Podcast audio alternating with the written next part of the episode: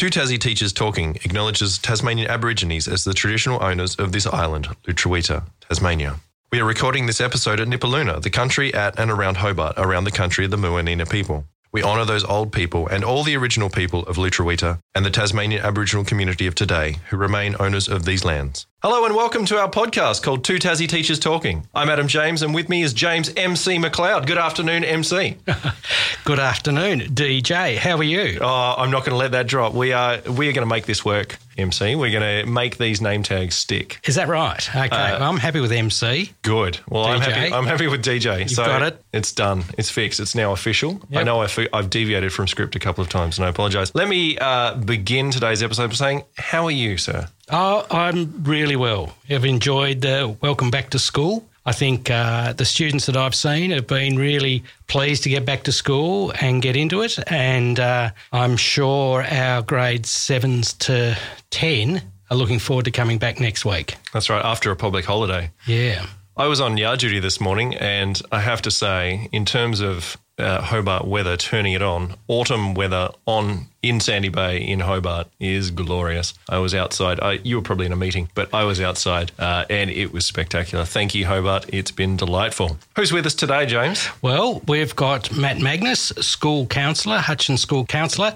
Welcome, Matt. Thanks, James. Thanks for having me, Adam. It's great to have you, Matt. Welcome aboard. So, Matt, you're the Hutchins School counsellor. One of two, yes. Okay. Well, do you want to just tell us a little bit about what you do and what keeps you busy and uh, and how you go about it at the Hutchins School? Sure. So um, there are two school counsellors. As of five years ago, there was a second position on top of the existing counselling position that Dean Docking held and still holds. And that position was specifically for year nine to 12 students. And, and that's the position that I started and have been developing over the past five years. At that time, James, I know you were part of those discussions. There was um, a growing awareness that, particularly for that age group in the school, there was a real need for more dedicated resources in the support and mental health area. I've been lucky enough to have that role and, and see it grow in lots of different and often unexpected ways. So Yeah, and may I say that you have been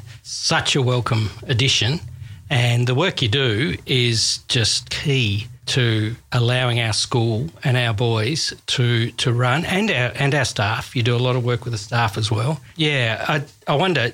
Do, do you think it's just in the last few years we've found that there is a greater need, or do you think perhaps there's always been a need. It's just that society's changed a little bit, and uh, and maybe particularly boys talk a little bit more about things and uh, don't bottle things up as much. It, it, yeah, it's a great question. I mean, I think it's impossible to answer, but I often think that you know the, the issues we're dealing with now are issues that have always been there for people, but we probably live in quite an exciting time, especially for the way young boys are growing up into a society where speaking about your feelings, opening up, sharing with others in Western society at least is much more promoted, accepted, and so we're seeing the conversations and the thoughts that might have been hidden away much Yep. more open and, and hopefully allowing young people to work through issues in, in ways that they may not have in the past. And at the same time, we do live undoubtedly in a very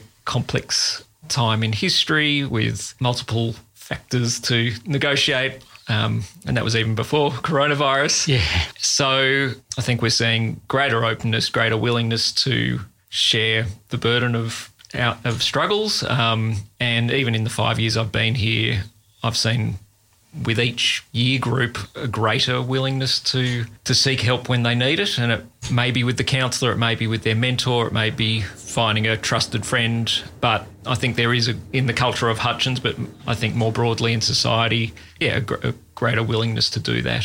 and I think actually one of the things you've done, and I know Dean Docking has done, and Alan Deere before him, have been very good for staff in um, you know helping them themselves and and talking through difficulties they may be having, but enabling staff to feel more comfortable to be able to talk in the right way with students. I know I really appreciate the uh, amount of time you've given me to just help think through how we might go about dealing with a, a situation with a student or a parent or a, um, a fellow staff member and another student or whatever it happens to be. Mm. That's a great thing that you've brought to the senior school. Thanks, James.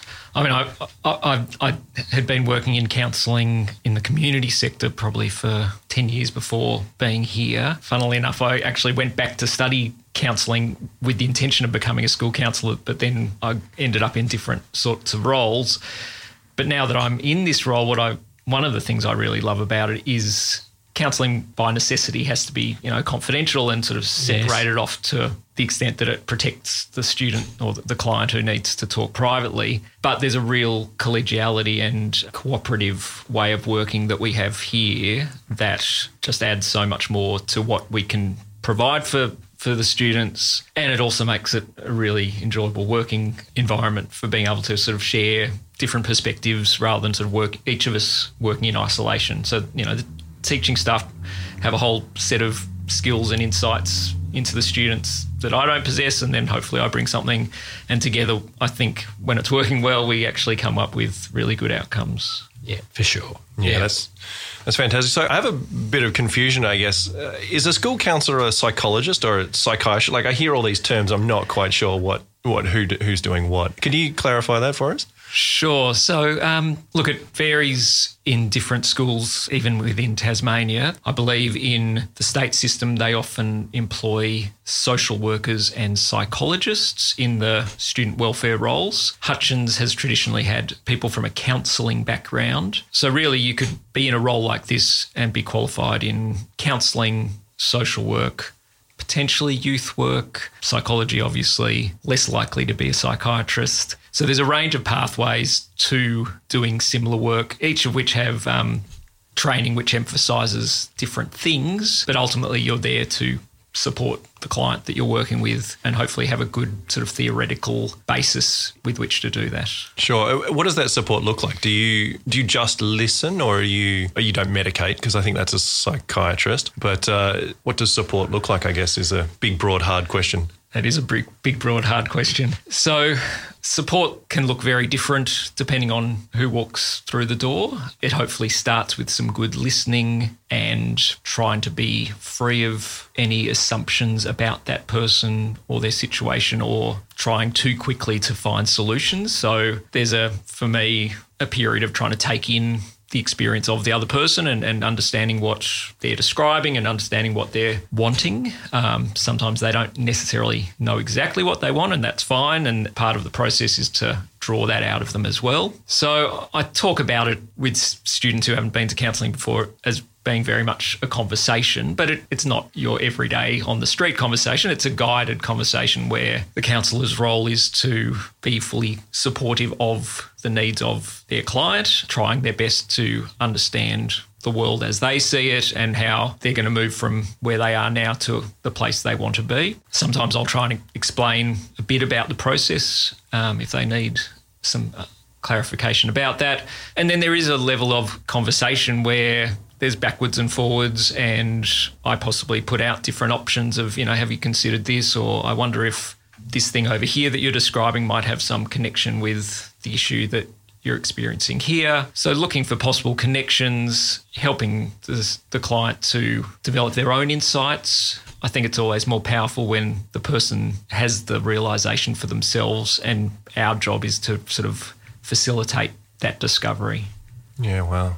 That sounds like it's pretty intense. Like some of the conversations I imagine are, are really emotionally engaging for you and uh, while you know you're, you're just talking to people but also you're fully engaged and and fully emotionally aware and uh, it would be really intense sort of do you need a break after a big conversation or are you ready to go Oh, yeah, you need, you need to pace your, yourself, and it is intense, but it, it can run even in the space of an hour with a client. It can go through many different phases. It can have moments of humor and moments of really strong emotion and um, everything in between. So it's dynamic. It requires, I think, for the counsellor to be yeah, really tracking what's going on for the client and for themselves because you're going to have your own responses. There's going to be certain things that resonate for you from your own experience and then you know what do you do with that as you're listening to someone tell you their story so yeah there's a lot going on um, i think training and experience and good supervision that we need to get on a regular basis all helps to strengthen the ability to sort of bounce back from difficult conversations and yeah and it helps to really enjoy the job so that Yeah, gets you sure. through too Absolutely. And I guess seeing some good outcomes for, for the students, you know, you've worked with and you can, through the house system, I guess, work with the, the key staff and get some good good outcomes. And it's yeah, it's wonderful to see good outcomes. And again, compared to my previous experience in working more in the community sector, in a school environment, you're more likely, I think, to see the outcomes. Because mm. if, if I started working with someone in year nine, and there's someone I just saw this morning, very much like this, I, they actually started coming to see me before they were in senior school. They um, popped in a few times in year eight. They're now in year 12, and we can now reflect on wow, look at how different life is for you. The things that were such a big struggle a few years ago are still there, but in but so much better managed, so much more perspective and maturity.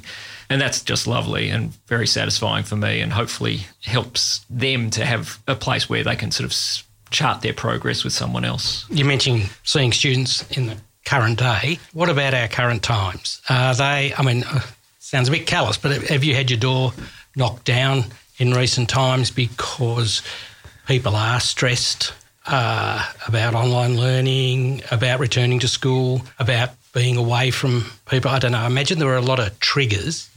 Did you see an upturn in business? I mean, it, it, it all really started for us really only two months ago when it was, yeah. Which is such a short amount of time. Right, And, yeah.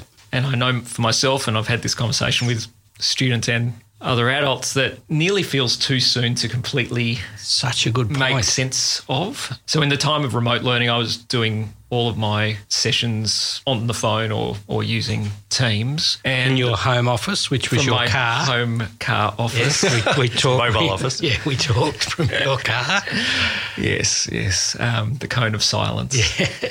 and look, I think at that time, possibly for everyone, and, and certainly for the students I was speaking to, they were just trying to get through each day. And, and motivation was a real challenge, mm-hmm. being separated from their friends. A big surprise for a lot of them was how much they actually missed school and, and being physically on site. So there weren't that many conversations directly about the impact of the pandemic. And I think that's to be expected.